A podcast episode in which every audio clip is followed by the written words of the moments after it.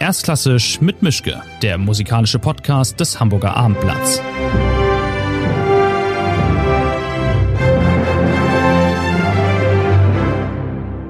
Schönen guten Tag zu einer neuen Folge von Erstklassisch mit Mischke, die erste Folge im neuen Jahr. Wir haben immer noch Corona, wir haben inzwischen 2021. Ich bin nach wie vor in meinem Arbeitszimmer und mein Gegenüber ist, ich weiß es gar nicht, in Berlin, in München. Auf jeden Fall ist es ein Doppel-Multitalent, Mehrfachtalent. Ein Komponist, Klarinettist, Dirigent, Jörg Wiedmann, einer der bekanntesten Musiker seiner Generation. Das wird immer so leicht gesagt. In seinem Fall stimmt es. Aber herzlichen Dank, Herr Wiedmann. Toll, dass Sie da sind und ähm, guten Morgen erstmal.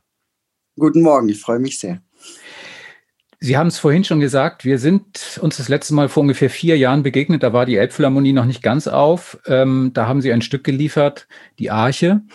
Aber Inzwischen hat sich das Leben ja schwer verändert. Und ähm, ich würde gerne, das ist hier so Usus eigentlich, mit einer Frage einsteigen, die leicht klingt, aber es gar nicht unbedingt ist. Sollen wir das so machen oder möchten Sie erstmal ein bisschen den Lebenslauf abarbeiten? Sie können mir gleich die schwere Frage stellen. Ich werde mein Bestes tun, sie zu beantworten. Okay. Haben Sie eine Lieblingstonart? Das ist Vielleicht sind sie über Tonarten drüber weg, aber kann ja sein, A-Dur wie Mozart Klarinettenkonzert, äh, F-Dur wie die Pastorale von Beethoven, das böse C-Moll von Beethoven. Ich weiß nicht, haben, denken Sie so oder ist Ihnen das egal? Nein, es ist mir überhaupt nicht egal. Ich halte es da mit Robert Schumann für den A-Moll und D-Moll ganz wichtige Tonarten waren. Aber es gibt so herrliche Stücke in, in allen Tonarten. Denken Sie an das äh, Cis-Moll des späten Beethoven etc. Also ich würde mich ungern festlegen wollen, aber diese äh, die Archaik des D-Moll und das ganz Besondere des A-Moll in der Musik von Robert Schumann, das würde ich spontanerweise nennen. Okay. F-Dur habe ich mir erst ähm, äh, erarbeiten müssen. Haben Sie sich aufbewahrt? Also habe ich mir aufbewahrt bis so ungefähr vor einem Jahr und äh, und, und heute bin, äh, verfolge ich es obsessiv.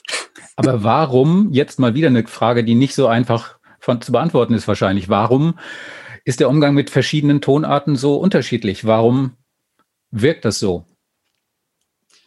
Naja, man muss ja erstmal einschränkend sagen, dass unser heutiges A-Moll ein, äh, oder welche Tonart auch immer, ein komplett anderes ist als in anderen Zeiten, weil die Stimmungen schlicht und einfach anders sind. Ja? ja. Also das ist etwas äh, für jemanden wie mich, der was oft gerühmt wird, was äh, finde ich aber eigentlich überhaupt weder was Positives noch Negatives aussagt, nämlich ich, also ich bin jemand, der das absolute Gehör hat. Ähm, für mich ist das oft auch irritierend, zumal ich ein transponierendes Instrument spiele, die Klarinette, die ja, wo es ja die B-Klarinette gibt, die A-Klarinette. Das war für mich, als ich zum Beispiel Schumann Fantasiestücke ähm, damals vor vielen Jahren auswendig gelernt habe, überhaupt nicht leicht. Ich habe das Stück oft Kollegen, Cellisten wie Klarinettisten begleitet auf dem Klavier und das ist eindeutig A-Moll. Wenn ich es auf der A-Klarinette aber spiele, ist es C-Moll. Also das ist etwas, was ähm, heute absolut in mir drin ist, dass ich A-Moll höre, aber C-Moll spiele. Aber glauben Sie es mir, dieser Übersetzungsprozess, das ist überhaupt nicht ohne. Mhm. Wenn ich nicht wüsste, wie Ihre Musik klingt, ich weiß es ja, aber wenn Sie jemandem erklären müssten oder Ihre Musik beschreiben müssten, was würden Sie sagen? Ich bin froh, dass ich sie schreiben kann und andere sie beschreiben können. Das ist jetzt ein bisschen unfair und ausgewichen, aber okay. Nein, also, also um, nein, ich will Ihnen nicht ausweichen, aber es ist trotzdem die eigentlich einzige richtige Antwort. trotzdem, äh, ähm, trotzdem würde ich sagen wir es so, ich habe den Wunsch an mich selber, ähm, dass jedes Stück anders ist. Schlicht und einfach schon aus dem Wunsch heraus, dass ich mich selber nicht langweilen möchte. Also sprich, wenn ich etwas getan habe in einem Stück, ist das erstens in so exzessiver Form oft, dass sehr oft das nächste Stück eine Art Gegenstück dazu ist.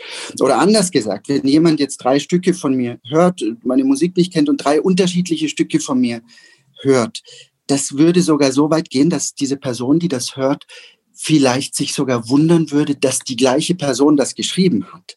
Also ich glaube schon, dass man gerade in der Harmonik doch sehr vieles feststellen kann, was die Stücke gemeinsam haben. Ich glaube trotzdem, dass man von außen das besser feststellen kann, was die Stücke gemeinsam haben. Bei mir, mir persönlich als der, der sie schreibt, ist natürlich viel wichtiger, dass sie unterschiedlich sind. So würde ich es äh, beantworten. Deshalb tue ich mich schwer, es auf einen Nenner zu bringen oder anders beantwortet. Äh, manchmal ist es ja in der Kunst, in der bildenden Kunst oder in der Literatur oder in der Musik so, dass man sagt, wenn jemand ein Leben lang immer dasselbe tut, ja, irgendwann nennt man es Stil. Ja, das hat mich, das hat mich immer unglaublich gelangweilt. Und ähm, für mich ist das Neue, das andere im nächsten Stück viel wichtiger. Ist für Sie das leere Notenblatt der blanke Horror buchstäblich oder eine große Einladung zum Tanz, wenn es wieder losgeht und ein Stück losgeht?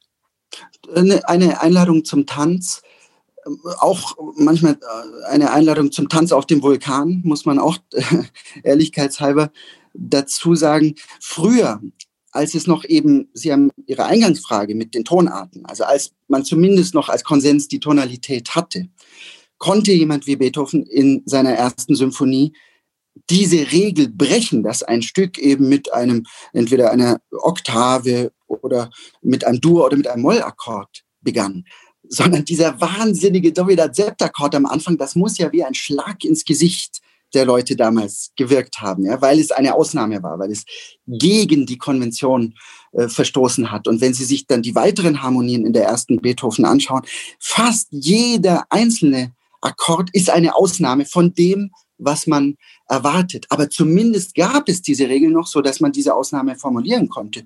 Heute, salopp gesagt, darf ich ja alles. Insofern wird dieser Horror vacui mit dem leeren Notenpapier, was Sie beschreiben, ist heute vielleicht sogar noch virulenter als sonst. Das wäre ein Teil meiner Antwort. Der wichtigere Teil wäre aber vielleicht doch, ähm, dass ähm, mein Problem, salopp gesagt, etwas zu zugespitzt gesagt, war ja nie, nicht genügende Ideen zu haben und nun also wie das Kaninchen äh, vor der Schlange vor diesem Notenpapier zu sitzen, äh, händeringend, hoffend, dass da also eine äh, äh, Idee herniedersinken möchte. Mein Problem war immer eigentlich zu viele Ideen. Sich zu, zu entscheiden, was, was genau. jetzt als erstes. Richtig. Mein Lebensthema, eines meiner Lebensthemen künstlerisch ist Formen für diese Ideenfülle zu finden. Insofern ist das leere Notenpapier, diese Angst davor, oh Gott, was mache ich jetzt, bei mir eigentlich eher im Gegenteil. Ich könnte tausend Sachen machen und das sich entscheiden ist das Schwere. Für mich ist aber immer die, ein neues Stück zu beginnen. Ja, Sie haben das äh, wunderschön formuliert. Das äh, eine Einladung zum Tanz und plötzlich tanzen auch diese Noten, die ich ja noch ganz altmodisch äh, per Hand schreibe und mich dem Computer da komplett verweigere. Äh, so, nein, es klingt so hochtrabend. Ich schreibe es halt einfach von Hand und dieser Tanz, der Begriff des Tanzes, dass da was Neues losgeht, das finde ich wunderbar. Hm. Können Sie denn eigentlich die Musik im Kopf auch abschalten? Also ein, ein reiner Musiker, der, also ein Praktiker, der nur ein Instrument, nur in großen Anführungszeichen ein Instrument spielt, aber halt nicht selber auch Musik schreibt, der kann auch irgendwann mal sagen, ich gehe jetzt einkaufen und nachher übe ich halt, aber ich denke jetzt mal nicht an Musik. Geht das bei Ihnen oder läuft bei Ihnen immer so eine Tonspur im Schädel hinten rum und Sie werden schier wahnsinnig, weil Sie immer irgendwas an Musik im Rohzustand hinten so rumwabern haben? Ich werde oft äh, äh, nahezu wahnsinnig, wenn ich in einem Stück bin. Dann gibt es auch kaum was anderes da. Wenn ich, selbst wenn ich versuche, schlafen zu gehen, ist das Einschlafen müssen eigentlich viel schwieriger und schlimmer, weil die Kontrabässe ja doch wieder im Hintergrund oder im, im inneren Ohr doch weiter rumoren, dann mache ich meistens das Licht wieder an und schreibe weiter. Aber natürlich gibt es viele Phasen, wo ich gar nicht äh, komponiere. Aber ich muss gestehen, selbst in diesen Phasen, es ist doch sehr, sehr oft eine klangliche Idee dann doch schon wieder am Gären. Aber das ist etwas Wunderbares. Also es, ähm, es gibt einen Punkt, wo Sie gesagt haben, ähm, als Interpret, aber mir geht das als, als Interpret auch so. Also ich habe ja früher äh, ich tagsüber unterrichtet und äh, und ähm, und konzertiert, dann habe ich nachts komponiert, am nächsten Morgen wieder unterrichtet. Das will mein Körper nicht mehr. Mhm. Mein Körper hat mir das deutlich gesagt, dass ich das mehr trenne.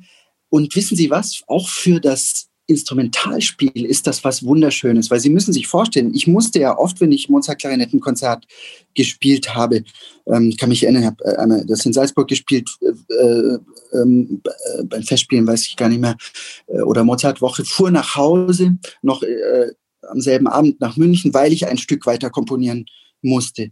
Wissen Sie, dann muss ich fast brutal diesen Mozart abschalten in meinem Kopf. Und das ist auch nicht schön. Ich genieße das heute sehr viel mehr. Und ich mache das heute auch nicht mehr, sondern wenn ich Spieler bin, dann bin ich Interpret und finde es wunderbar, auch in die Nacht hinein und oft auch noch in den nächsten Tagen, in diesem Mozart weiter zu sein und das nicht abwürgen äh, zu müssen. Ich probiere es heute mehr zu trennen mit durchwachsenem Erfolg. Wissen Sie, weil man kann ja, äh, ein Stück fragt ja nicht danach, ob die nächste Südamerika-Tournee nächste Woche beginnt. Äh, das, das Stück ist dann zu Ende, wenn es zu Ende ist. Also mhm. Also da gibt es schon Überschneidungen. Aber, aber ich finde das schön heute, dass ich eben die verschiedenen Sachen weiter klingen lassen darf. Haben Sie denn für Notfälle ein gutes altes Skizzenbuch dabei oder sagen Sie sich, was ich mir nicht merken kann bis morgen oder bis zum nächsten Schreibtischaufenthalt, das kann so wichtig nicht sein? Äh, das, was Sie sagen, ist genau die Position von Ludwig van Beethoven. Es gibt einen Ausspruch von Beethoven, der genau das gesagt hat, auf die Frage hin, ähm, ob er denn irgendwie Notenbüchlein dabei hat, wenn er seine geliebten Spaziergänge macht. Er hat ja, und das, das geht uns allen, glaube ich, so, dieses allein Gehen, das Verfertigen der Gedanken sozusagen im, im Gehen, das war ihm wichtig. Und er wurde dann mal gefragt, ja, haben Sie denn da ein Notenbüchlein dabei? Und er sagte eben genau das, was Sie auch gerade sagen.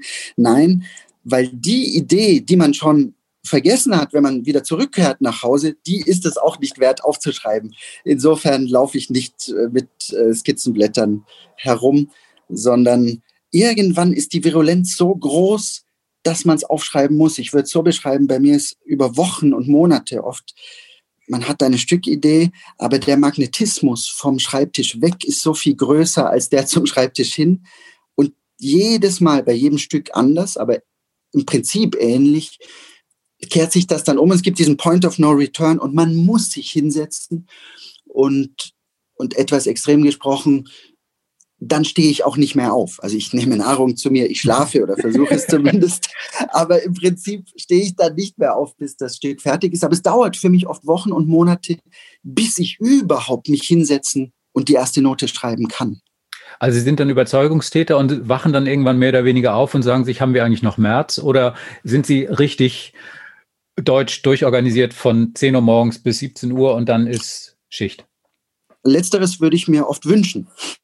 Aber ich bin anders disponiert. Einer meiner Lehrer, Hans-Werner Henze, der konnte das.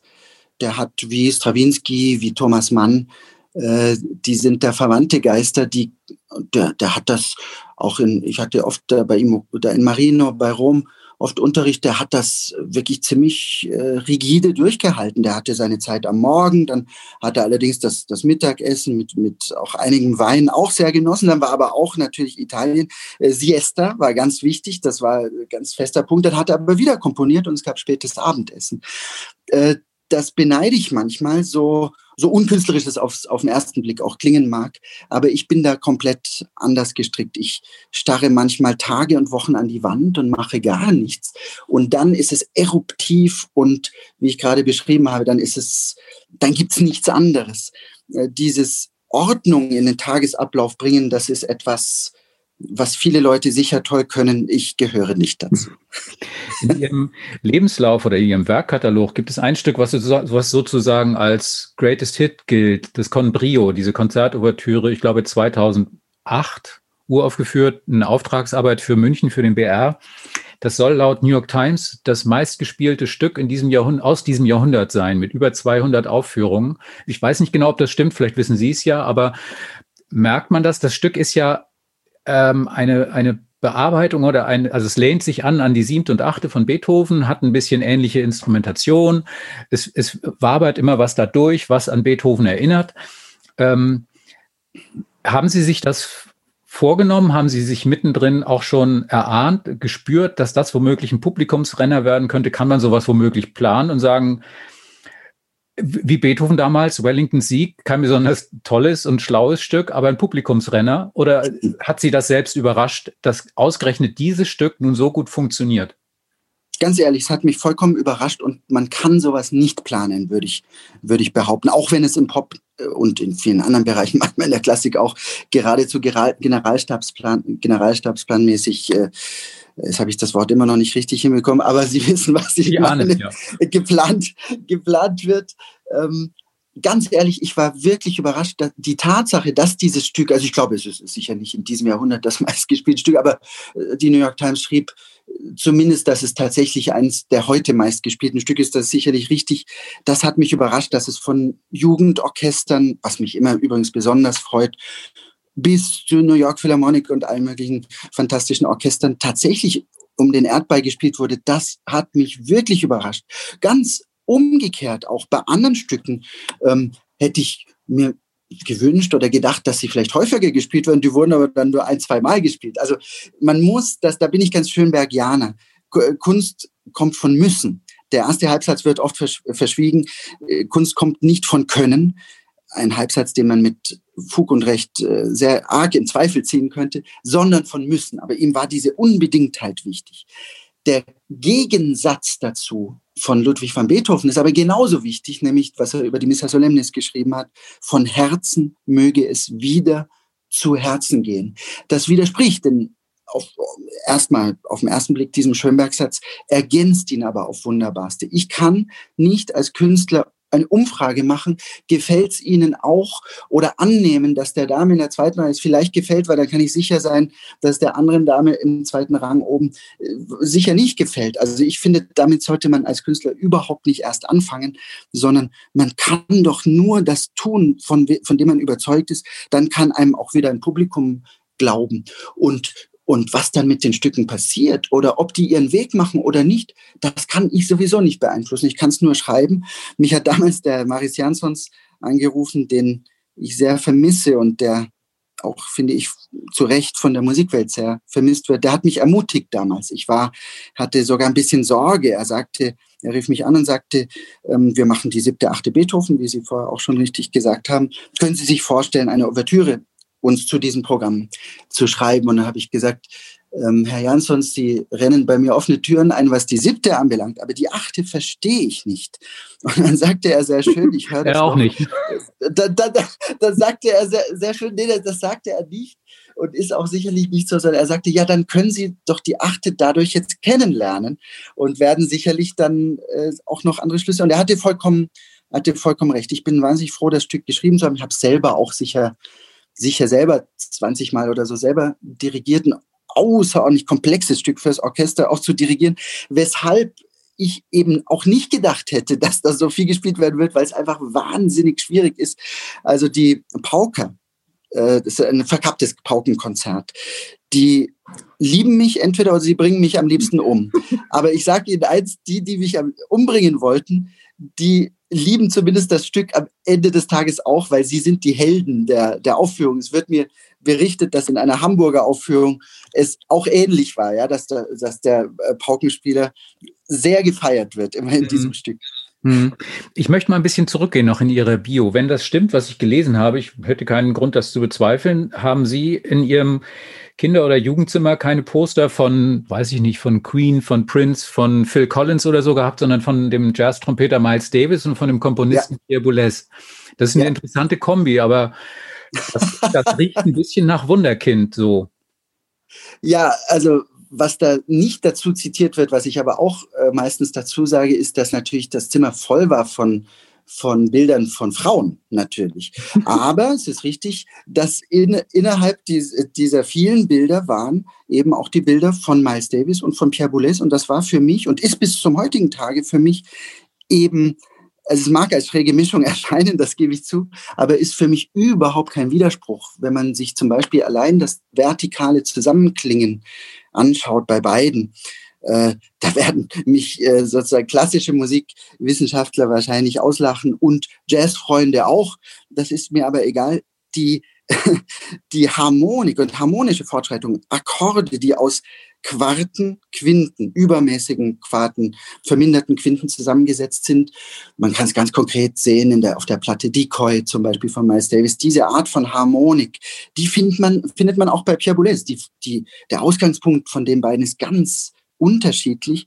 Aber für mich waren beide Stimmen ganz, ganz wichtige Stimmen, die mich damals fasziniert haben und die auch tatsächlich, da stehe ich auch dazu, mhm. in meinem Kinderzimmer oder Schlafzimmer, also Kinderschlafzimmer damals hingen. Ähm, und ideell hängen sie auch heute noch in meinem Arbeitszimmer. Diese Zweigleisigkeit ist ja dann auch weitergegangen bei Ihnen. Also Sie haben früh angefangen, Komposition zu studieren. Sie haben, glaube ich, mit, ich muss mal nachschauen, mit zwölf angeblich eine Anfrage der Münchner Philharmoniker für ein Kinderkonzert, Variation über Mozart zu schreiben. Dann gab es, glaube ich, mit 15 oder so eine, oder mit 12 eine Japan-Tournee. Dann äh, hatten Sie mit 15 eine Uraufführung von der Kammeroper. Wann war Ihnen diese Zweigleisigkeit so klar? Weil Sie haben sich ja nie eindeutig entschieden für ich komponiere mhm. nur oder ich bin ausschließlich Klarinettist. Im Gegenteil, Sie haben dann auch noch den Dirigenten in sich entdeckt später. Ganz ehrlich, mir hat sich diese Frage schon in der Jugend gar nie gestellt, weil es so war.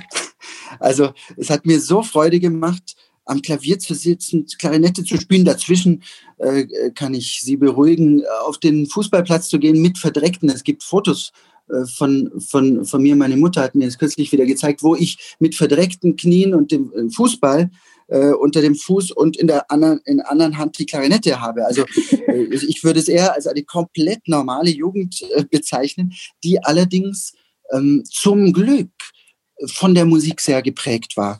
Und äh, da bin ich sehr dankbar, sehe das auch immer mehr, dass ähm, meine Eltern oder unsere Eltern, meine Schwester ist ja eine wunderbare Geigerin, Caroline, und sie und wir sind eben aufgewachsen. Meine Eltern waren keine Berufsmusiker, aber sie haben ähm, Streichinstrumente gespielt, Geige und Cello, und sie haben sich auch verliebt ineinander beim Quartettspielen. Und sie haben eben zu Hause, haben sie äh, kurz bevor wir eingeschlafen sind, oft sind wir auch eingeschlafen oder waren unter dem Tisch, haben die eben Heidenquartette gespielt. Und ich merke das eigentlich erst heute so richtig, wie wichtig das war, dass wir das so früh mitbekommen haben. Und außerdem haben sie einfach, weil sie Musik geliebt haben, sind sie nicht viel, aber immer wieder ins Konzert und in die Oper gegangen und haben mir jetzt in dem Fall zum Beispiel einfach den ersten Freischütz ermöglicht.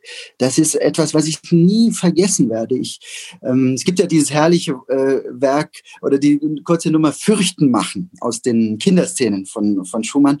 Mhm. Und das spielt natürlich darauf an, dass Kinder gegenseitig hinter dem Sofa hervorspringen, sich gegenseitig Angst machen durch Grimassen, also jemanden erschrecken. So würde ich es deuten äh, bei, bei Schumann.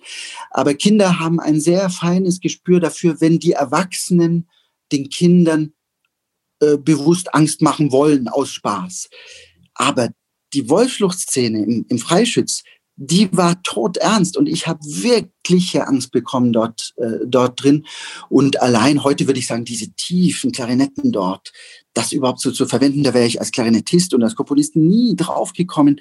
Äh, allein die Begeisterung für die Musik von Karl Maria von Weber, den ich nach wie vor für einen absolut unterschätzten Komponisten halte, das kam eben dorther oder diese Glissandi, Badaramp, da die, diese, diese, also im Chor, die Piccolo-Flöten, das gilt heute noch in meinen Ohren und ich halte nach wie vor diese, sind ja ungefähr 15 bis 20 Minuten Musik, Freischütz-Wolfschluss-Szene, das ist neue Musik. Viel moderner als was wir heute teilweise so machen. Das mhm. ist bis zum heutigen Tage absolut moderne Musik und der Weber ist einfach unterschätzt. So, das war jetzt ein Plädoyer. Das ist ja bekannt, dass Sie der weltgrößte Weber-Fan sind. Also nicht der einzige, aber der weltgrößte.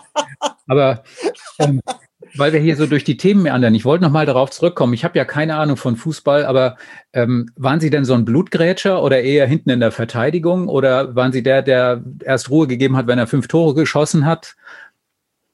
Nee, ich kann mich erinnern, dass ich oft äh, Blut gegrätscht wurde, weil ich den Drang doch sehr zum Tor verspürt habe. Mhm, okay. und, und doch, doch immer, also nicht immer im gegnerischen Strafraum zu finden war, aber so, also auf jeden Fall im äh, Mittelfeld, so, so mit dem Drang nach vorne. Also ich, ich, ich hätte keinen Vorstopper oder Verteidiger, glaube ich, dass, da wäre ich eine absolute Fehlbesetzung gewesen. Mhm. Um nochmal auf Ihr Leben zurückzukommen. Sie sind dann ja Schüler geworden bei äh, Henzel, bei Riem unter anderem. Wie ist das gelaufen? Lief das über Empfehlung? Mussten Sie ein Stück einreichen? Ähm, Gab es so ein Vortanzen? Oder haben die gesagt, komm vorbei und wir sehen mal, wie es so ist? Weil gerade diese beiden Charaktere ja auch sehr unterschiedlich sind. Also Henze ist schillernd gewesen, vorsichtig ausgedrückt, und Riem so wie ich ihn kennengelernt habe auch, also ich habe beide kennengelernt, ähm, Riem ist ein sehr vergeistigter, glaube ich, aber vielleicht auch handfester Typ hin und wieder mal. Aber wie sind Sie da aufgenommen worden? Also es war eigentlich ein Zufall, weil äh, Hans-Werner Henze hat ja damals die Münchner Biennale für äh, zeitgenössisches Musiktheater geleitet und er hat unsere Schule, auf die ich ging, ich ging auf das Münchner Pestalozzi-Gymnasium, was ein musisches Gymnasium war, mit einem wunderbaren, legendären Chor, die also in allen Matthäus-Passionen-Aufführungen äh, von allen Münchner Orchestern hochgeschätzt waren, mit einer tollen Big Band, damals mit einem Hochschulorchester, es gab sogar ein Salonorchester, es war unglaublich viel los, heute in den allen Orchestern eigentlich in Deutschland, gerade in den großen Berliner Orchestern sind viele Leute, die am Pestalozzi-Gymnasium äh, waren, ähm, auch Leute, die da nicht Musiker geworden sind, aber deren Eltern Musiker waren, die die auf anderem Gebiete bekannt gewordene Barbara Schöneberger zum Beispiel war eine Klasse unter uns und deren Vater, die Welt ist klein. Deren, äh, ja, aber deren Vater war ja Soloklarinettist äh, der Bayerischen Staatsoper. Mhm, ja. Und, ähm, und äh, ich habe die, die Barbara damals nicht nur auf dem Pausenhof äh, bewundert, äh, sondern auch immer, wie, auch immer, immer wieder in der Oper gesehen. Wir haben uns mal nach einem Konzert, als ein Stück von mir in der Berliner Philharmonie gespielt wurde, haben wir uns in der Bar mal zufällig wieder gesehen und haben uns beide sehr gefreut. Egal, also sonst haben wir keinerlei Kontakt. Aber das, äh, so war dieses Klima in der, in der Schule. Es war immer sehr musikalisch. Und Henze fragte unsere Schule, ob wir nicht eine Oper, ein Musiktheater machen wollen. Und die Schule hat natürlich, äh, da war bekannt, ja, dieser, dieser seltsame Wiedmann, ja, der, der komponiert, ja, der muss das machen, ja. Und dann habe ich damals, und ich habe damals die elfte Klasse fast geschmissen, deshalb, weil ich hatte vier Fünfer im, im Halbjahreszeugnis, weiß ich noch, war katastrophal, weil ich einfach eine eineinhalb Stunden Oper geschrieben habe.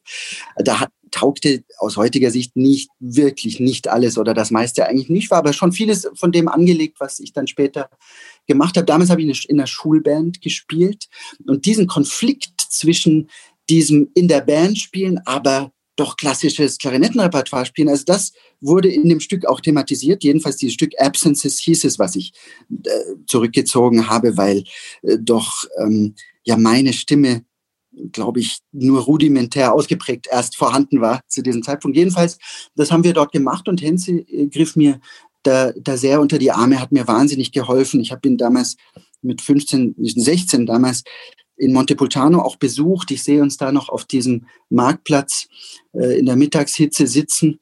Ähm, und er versuchte mir beizubringen, dass meine Ouvertüre zu diesem Stück, dass es ganz wichtig ist, Dynamik zu schreiben und Artikulation. Hin und wieder und mal ein Pforte reinmalen. Ganz genau. Und ich als junger Mensch, vollkommen dumm natürlich, habe mir gedacht, was, was will der Alte, was, was erzählt er mir? Und dann sagte ich immer, ja, dieser Klavierlauf nach oben ist doch klar, dass da Crescendo ist. Und er wurde also immer ungeduldig und sagte, es ist überhaupt nicht klar. Äh, Sie müssen das schreiben. Dann müssen Sie aufschreiben. Und, und ich habe das kürzlich wiedergefunden, äh, zufällig beim Umziehen, als ich aus, aus Freiburg umgezogen bin nach Berlin, habe ich das wiedergefunden. Dieses Skizzenbuch mit dieser Ouvertüre mit Henzes Dynamik und Artikulation. Und ich muss heute oder schon damals ehrlich sagen, als ich es dann gehört habe, das war der beste Moment des ganzen Stückes, weil er am präzisesten notiert war. Ja. Also heute kapiere ich, was er wollte. War das eigentlich die Unterrichte bei, bei solchen Lehrern? War das eigentlich auch Lebensunterricht und das Musikschreiben oder Komponieren war so ein bisschen, das passierte dann auch? Oder ging es erstmal darum, auch äh, eingenordet zu werden für das, was man so als Künstler zu erwarten hat oder erwarten möchte vom Leben? Oder Na, war das reines Handwerk immer jeweils? Ich kann mir vorstellen, dass das eben nicht nur so hinsetzen, äh, Notenblätter raus und um drei machen wir Pause, sondern dass es ja auch darum ging, eine Position im Universum zu finden für sich. Das ist, das ist eine sehr schön formulierte Frage. Ähm, trotzdem würde ich es zunächst doch erst äh, musikalisch beantworten. Also auch wieder Hinze, da kann ich mich auch erinnern, wie, also er hat da ganz früh etwas ganz Richtiges, ein, eine Problematik bei mir, der, sei es in der Persönlichkeit oder in der Musik, und man kann es ja zum Glück nicht trennen, erkannt. Ähm, wir haben einen Musiktheater Skizze von mir, saßen wir dort und er ähm, sagte, irgendwann wurde immer verzweifelter und, und sagte dann irgendwie, bei dir ist es immer extrem zu hoch, zu tief, sehr laut, sehr leise, diese Extreme. Und er hatte was ganz Richtiges damit äh, getroffen und sagte, schreib doch mal Mittellage Mezzoforte. Und das war mir damals als junger Mensch das Fremdeste überhaupt. Das ist ja sozusagen der Daedalus-Ratschlag ähm, an den Icarus. Flieg nicht zu hoch, dort ist die Sonne, flieg nicht zu tief, dort ist das Wasser. Wir wissen, wie die Geschichte geendet hat. Ähm, trotzdem für uns Künstler, und da bin ich ganz nah ist mir der Baudelaire zum Beispiel in Fleur du Mal ganz nah, der den Icarus mit uns Künstlern gleichgesetzt hat, der eben sagt, uns drängt es auch zu diesen extremen Sternen und das tut es auch bis zum heutigen Tage. Aber der Henze hat mich da sehr angeregt, tatsächlich, ja, auch im philosophischen Sinne, zumindest eine Mitte zu finden und eine Mitte anzustreben. Bei Riem war es dann wieder ganz anders. Die, der Austausch mit denen, auch in einer ganz, also das gemeinsame Essen, Trinken mit denen, dabei zu sprechen, überhaupt dann auch zu hören. Henze erzählte viel von Karl Amadeus Hartmann zum Beispiel. Bei Riem waren es Dinge über Stockhausen, die er sagte, aber nicht nur der, über die Musik, über die Philosophie, über das Leben. Natürlich ist das ganz genauso wichtig und die Leute sind sehr unterschiedlich, aber eines haben sie doch gemeinsam und da bin ich sehr dankbar. Auch bei meinen Klarinettenlehrern, die ich haben durfte. Alle diese Leute haben nie versucht, sozusagen kleine Miniaturausgaben von sich selbst zu produzieren, sondern sie haben auch mir und auch den allen anderen Schülern ermöglicht, unseren eigenen Weg zu finden und uns dadurch auch vertraut, was ich ganz wichtig und schön finde, dass man, dass sie nicht versucht haben, einen so, sozusagen eine Miniaturausgabe von einem selbst zu machen. Mhm. Wenn dann mal so ein Stück fertig wird oder fertig geworden ist und die Uraufführung ansteht und dann ist das Konzert, also Sie haben die Proben vielleicht miterlebt, Premierenabend, drehen Sie dann vorher durch und setzen sich in die hinterste Ecke der Orchesterkantine oder setzen Sie sich gerne in den Saal oder ist das der tollste Sa Raum überhaupt, in dem man dann sein kann? Wie gehen Sie mit dieser Situation um? Weil viele Opernregisseure zum Beispiel vergraben sich dann ja irgendwo mhm. hinten in den Kulissen und kommen notgedrungen nochmal nach vorne. Können Sie das miterleben oder können Sie das ertragen, wenn ein Stück von Ihnen das erste Mal auf Publikum trifft? Sie müssen sich ja vorstellen, jetzt gerade in einem Musiktheaterstück, größeres Musiktheaterstück, meine Babylon-Oper oder was auch immer, da sind Sie ja Monate und, und Jahre beschäftigt und schreiben das. Dann kommt dieser wunderbare Moment, wo Sie das das erste Mal das in der Probe hören dürfen. Das sind die ersten Orchesterproben. Sie haben die Möglichkeit, mit den einzelnen Sängern zu arbeiten, mit den Korrepetitoren, mit dem Chor. Also das sind, das sind faszinierende Momente. Dann wird man in jeder Produktion, bei allen, auch Auseinandersetzungen, Konflikten, die es auch in jeder Produktion gibt, normal. Man wird zu einer verschworenen Gemeinschaft. So, jetzt rückt diese Premiere näher. In jeder Premiere, es ging mir noch nie anders, haben Sie irgendwann zwei Wochen und selbst eine Woche vor der Premiere den Eindruck, jedes Mal, oh Gott, wir sind, wir bräuchten zwei Monate noch. Wir sind überhaupt nicht so weit. Also ähm, das ist ja noch gar nicht gut. Wo, wo, wo soll das enden? Das denke ich mir jedes Mal. So, jetzt sind wir also alle hoch nervös, haben die, die, die, die letzte Probe. Meistens ist dann ja schon die Generalprobe öffentlich. Und diesen Moment, den empfinde ich tatsächlich oft als, der, der ist in erster Hinsicht nicht wunderbar. Der ist tatsächlich schmerzhaft. Also, ja, da, da können Sie dann nichts mehr machen und da kann dann auch der Intendant in, in guter alter Tradition vor, die, vor den Vorhang treten und sagen, meine Damen und Herren, es handelt sich um eine Generalprobe. Ja, sobald der erste Ton erklingt, ist das eine Aufführung. Da sitzen Leute und, und wir machen das da, dafür. Mhm. Das ist ein aufregender Moment. Aber jeder Moment der Stille in der Musik, wissen Sie, der magisch war in den Proben, da ist es laut, da wird geraschelt, dann wird gehustet. Ich kann übrigens mittlerweile schon vorhersagen, wo gehustet wird, nämlich genau in diesen stillen Momenten.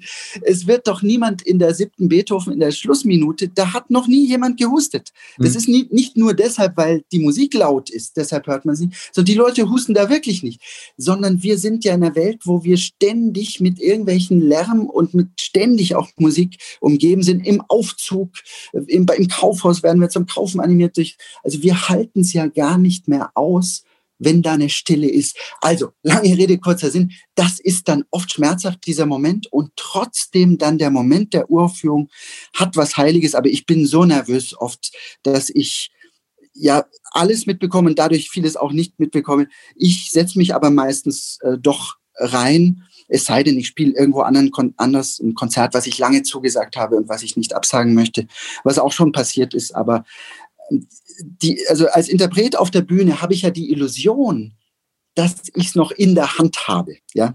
Also mhm. mit der Klarinette oder wenn ich dirigiere. Oft auch nur eine Illusion übrigens. Aber dann sitze ich im Publikum und ich kann nichts mehr machen. Und es ist eigentlich schön, weil jetzt gehört es den Musikern, den Sängern und auch dem Publikum. Aber es ist schön und schmerzhaft. Können Sie denn eigentlich auch die Finger von Ihren Stücken lassen? Also Boulez zum Beispiel war ja bekannt dafür, dass er immer wieder umgearbeitet hat. Mhm. Äh, wie geht's Ihnen da?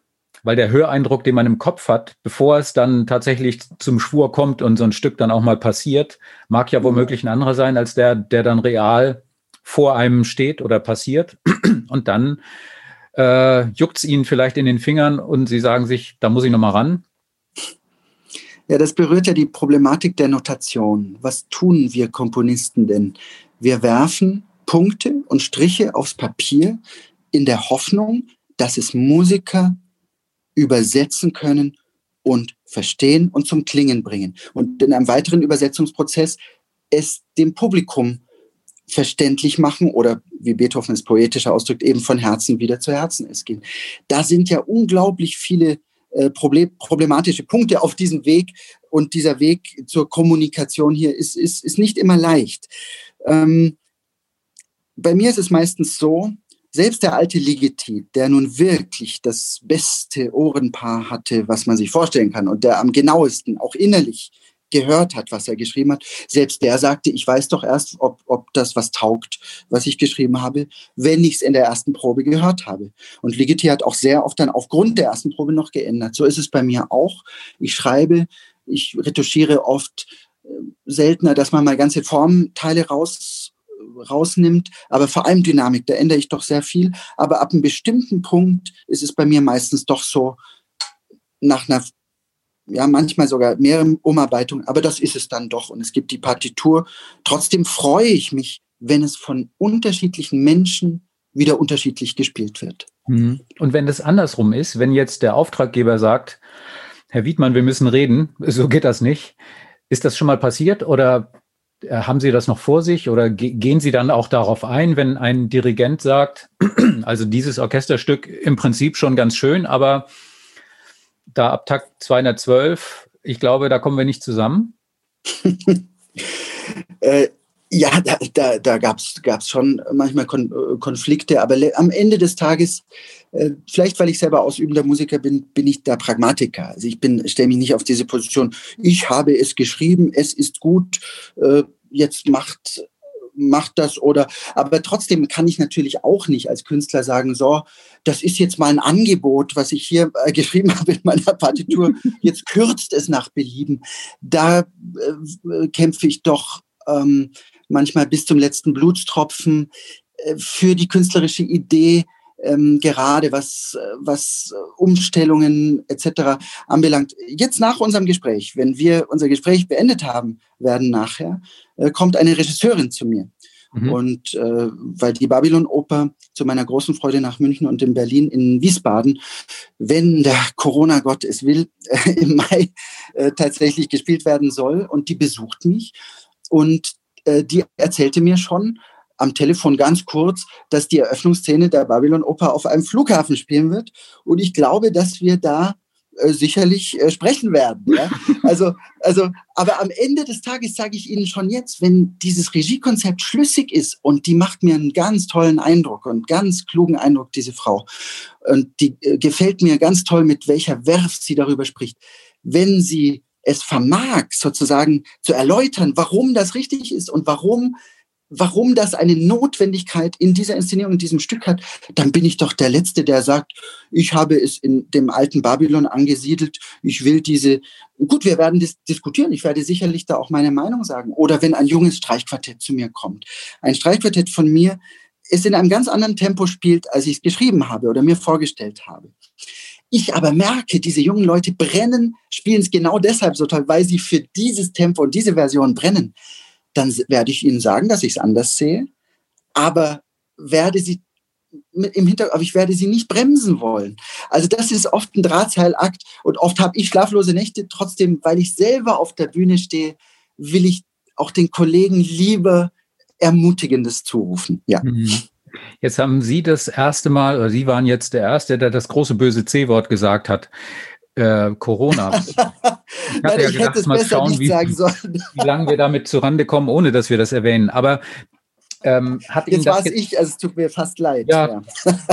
Hat Ihnen das jetzt eigentlich das, das Auftragsbuch leergefegt oder haben Sie Ihr Auftragsbuch jetzt schneller abgearbeitet als Sie das äh, jemals erwartet hätten, dass Sie jetzt durch sind mit allem, was sich da seit oder für die nächsten Monate, Jahre gestapelt hat?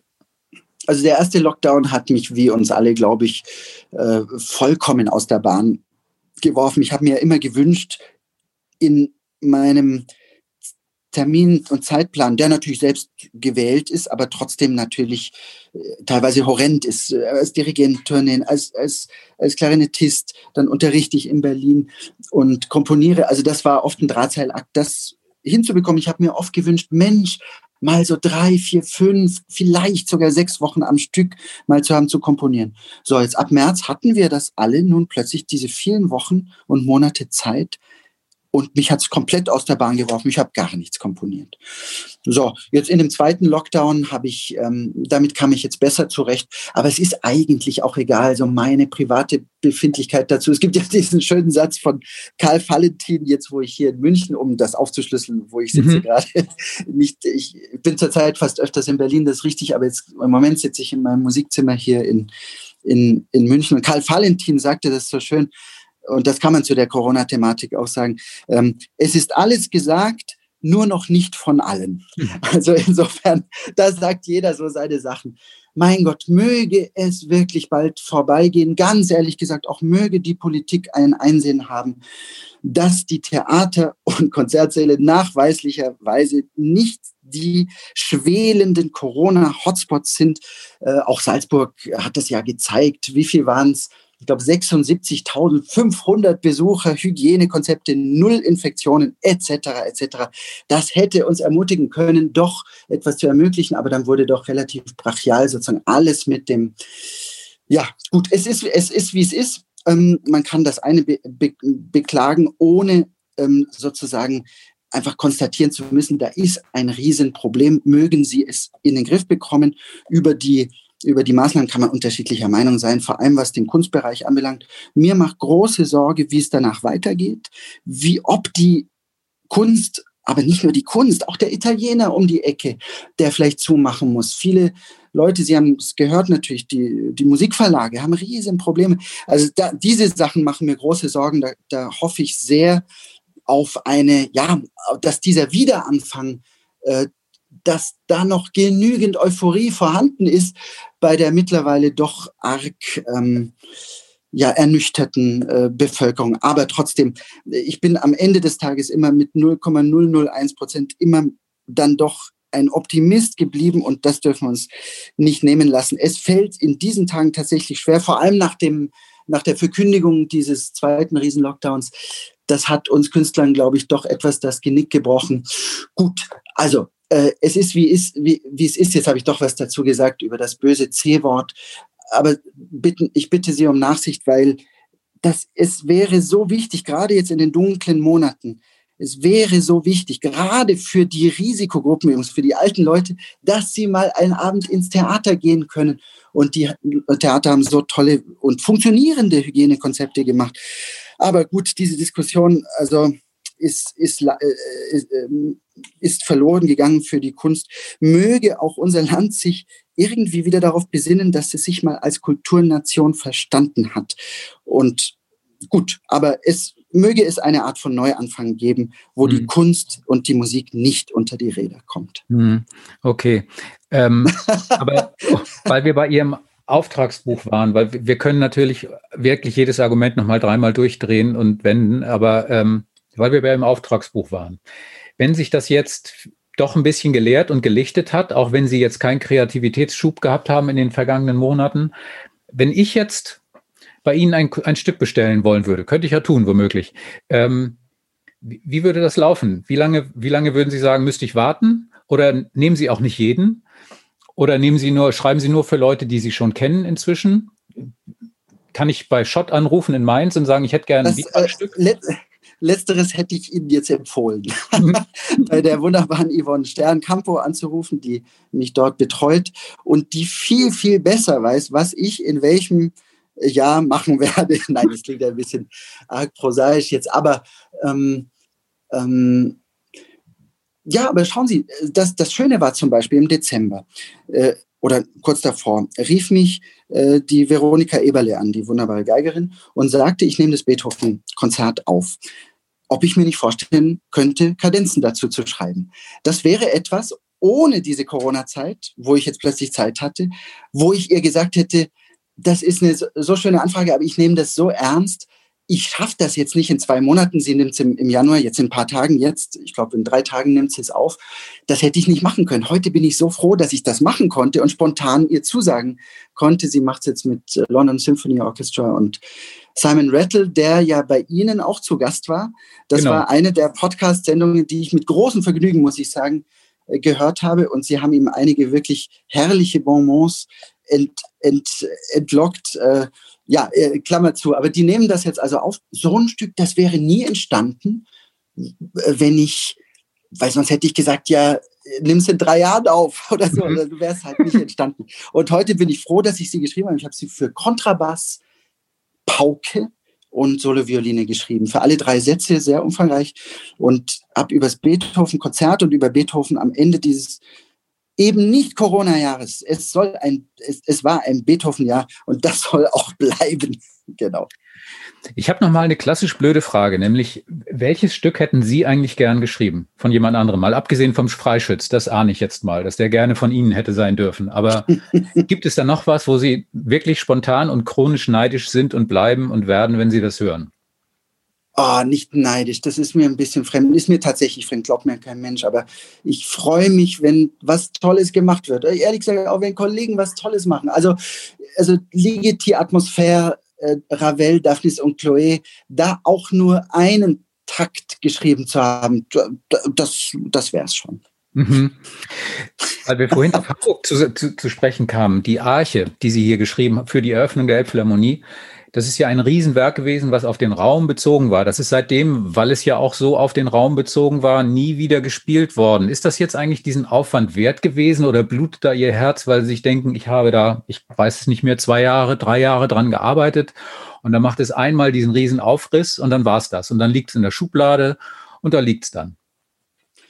Naja, also es war ja für den Sommer des vergangenen Jahres äh, an, an wunderbaren Orten geplant. Die Münchner Philharmoniker mit Kent Nagano äh, hätten es ja in München dreimal gespielt. NHK Symphony Orchestra hätte es in ah, Suntory Hall in, in, Tokio, in Tokio gespielt. Es wurde schon äh, eine japanische Übersetzung angefertigt. Sie müssen sich vorstellen, die, was die wunderbaren zwei Hamburger Kinder damals gesprochen haben, das hätten zwei äh, Kinder aus Tokio gesprochen und die Dialoge wären alle und die Texte wären alle auf Japanisch gewesen. Da haben wir uns alle unglaublich da, darauf gefreut.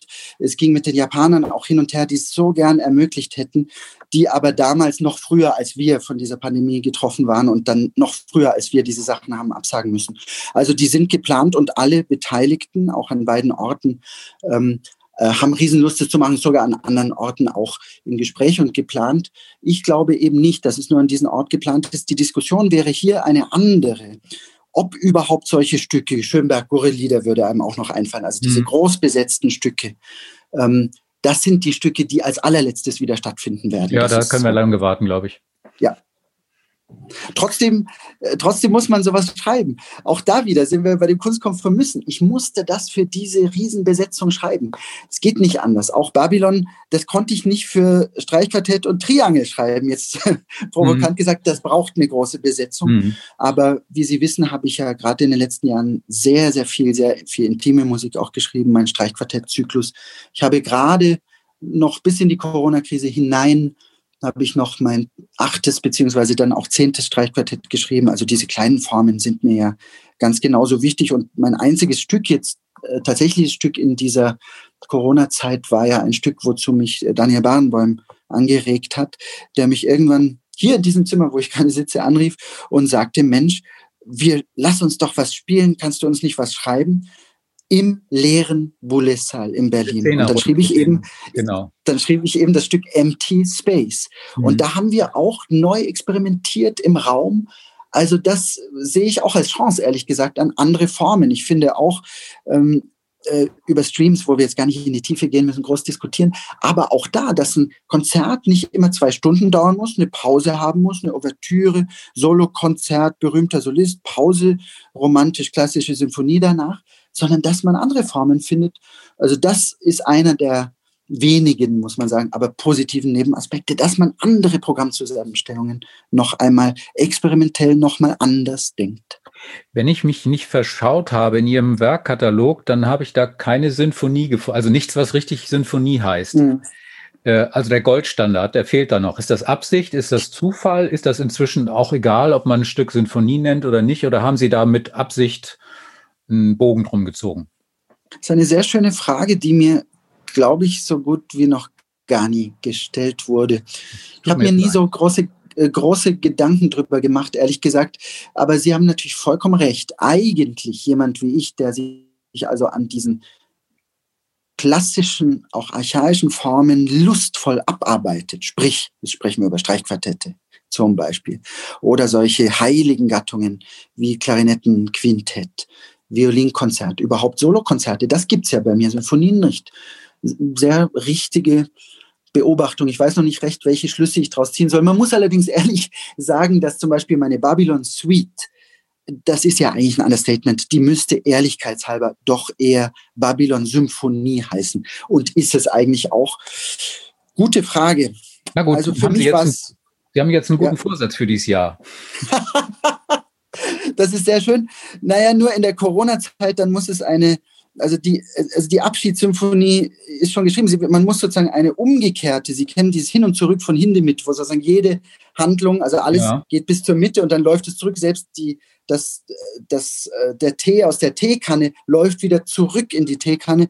Das wäre sozusagen die Abschiedssymphonie von Haydn. Man beginnt mit Null und sukzessive. Eigentlich schöne Idee. Ich werde sie äh, als Quellen in, unter den Quellenangaben erwähnen. Reichen Sie mich bei den Tantiemen dann ein. es, es, müsste eine Ankunftssymphonie sein, eine, eine schöne Idee. Dann nenne ich das in, in meinem zarten Alter von 47 Jahren meine Sinfonie Nummer 1. Schön. Ich, ich, ich kontrolliere das nach und wehe, das wird nichts. Aber ich habe zum Abschluss noch mal drei wirklich wichtige, große Fragen. Äh, die erste und fast wichtigste von diesem ganzen Gespräch ist, wenn das stimmt, haben Sie in Freiburg die Wohnung von Yogi Löw übernommen. Das ist richtig. das stimmt. Das stimmt. Also, das werde ich nie, nie vergessen. Ich habe da damals dann geklingelt und es wurde mir gesagt von der Maklerin, ich solle dann klingeln bei Löw. Ich habe mir, ich, ich weiß Ihnen noch gar nichts Böses oder noch gar nichts dabei gedacht. Da machte mir eine wunderbare äh, Dame auf, sehr, wahnsinnig freundlich, seine Frau, und zeigte mir also diese Wohnung, verliebte mich sofort in, in, in, in, diese Wohnung. Und dann ging ich danach zu der Vermieterin, die einen Stock höher wohnte. Und dann sagte, und dann fragte sie mich, ja, gefällt Ihnen denn die Wohnung? Ich sage, wahnsinnig gut. Aber diese Leute, die haben irgendwas mit Fußball zu tun, oder? Weil überall hängt, dann sagt sie, das kann man so sagen. das fand ich sehr schön. Und dann war es sehr lustig, dann habe ich den Yogi Löw, den habe ich mal zwischen Frankfurt und Freiburg im ICE getroffen. Und wir fuhren gemeinsam äh, von Frankfurt nach Freiburg und haben uns also, ich schrieb die Babylon-Oper damals und, und war relativ äh, da unter Wasser. Und wir tauschten uns, also war ein wunderbares äh, Gespräch. Mittlerweile habe ich die Freiburger Wohnung aufgegeben, bin nach Berlin und München. Äh, bei mir wird umgebaut, jetzt ab übermorgen in München, kommt der Boden raus, wirklich alles neu. Aber was hier noch steht, ist ein riesen Sideboard, was Yogi Löw damals ähm, sich hat schreinern lassen. Und das steht noch hier. Das ist so überdimensional, das muss eigentlich raus, das hat dann auch keinen Platz mehr. Aber irgendwie es rausschmeißen möchte ich irgendwie auch nicht. Naja, aber Fußballfan dann wieder davor. Also es ist tatsächlich so, es war die Wohnung von, von Jogi Löw. Gut, dann haben wir da auch das geklärt. Dann bleiben zum Abschluss noch zwei Fragen. Da können Sie ganz kurz auf, also zwei Sätze vollenden, die sich ähneln. Nämlich der erste Satz ist, das Schlimmste am Komponisten ist oder am Komponieren ist Entscheidungen treffen. Der letzte Satz wäre dann zur Vervollständigung, das Schönste am Komponieren ist. Dass ich es mir ohne das Komponieren gar nicht vorstellen könnte. Ist das eine befriedigende Antwort? Es geht so, aber nein, nein, das ist ganz fein. Soll ich es poetisch versuchen? Also sagen Sie nochmal, das Schönste am Komponieren. Also das Schlimmste, das Schlimmste am Komponieren. Nee, ich möchte nochmal, äh, wie sagte Hillary Clinton, damit den Reset-Button drücken. Ähm, das Schlimmste am Komponieren ist, nee, das kann ich konkreter sagen. Das Schlimmste am Komponieren ist die Nicht-Entsprechung der Zeit des langwierigen Es-Aufschreibens und dessen, wie schnell es verklingt. Das haben wir aber mit den Köchen gemeinsam. Man steht lange in der Küche und es ist schnell verzerrt. Das Schönste am Komponieren, ach, ich bin so dankbar, dass ich komponieren darf. Ich, ich kann es Ihnen nicht poetisch sagen. Es ist, es ist so, ich bin so dankbar, dass ich es machen darf. Was für ein Schlusswort. Also, das ist doch toll. Ähm, es hat sehr viel Spaß gemacht, mit Ihnen zu reden. Mit ein bisschen Glück sehen wir uns, ich glaube, Ende Februar haben Sie einen Termin hier in Hamburg in der Elbphilharmonie. Wer weiß es, wer weiß es. Richtig. Und Richtig. Ähm, wenn das nicht klappt, dann klappt was anderes. Das ist ja der Punkt, dass man optimistisch bleiben soll, habe ich gelernt in diesen Monaten. Jedenfalls vielen Dank für das Gespräch. Es hat sehr viel Spaß gemacht und ich wünsche Ihnen alles Gute. Bleiben Sie gesund, halten Sie sich von großen Gruppen fern und ähm, richtig. Bleiben Sie auch gesund. Alles Gute Ihnen, war mir auch ein Vergnügen. Dann vielen Dank erstmal. Schönen Tag noch. Ebenso.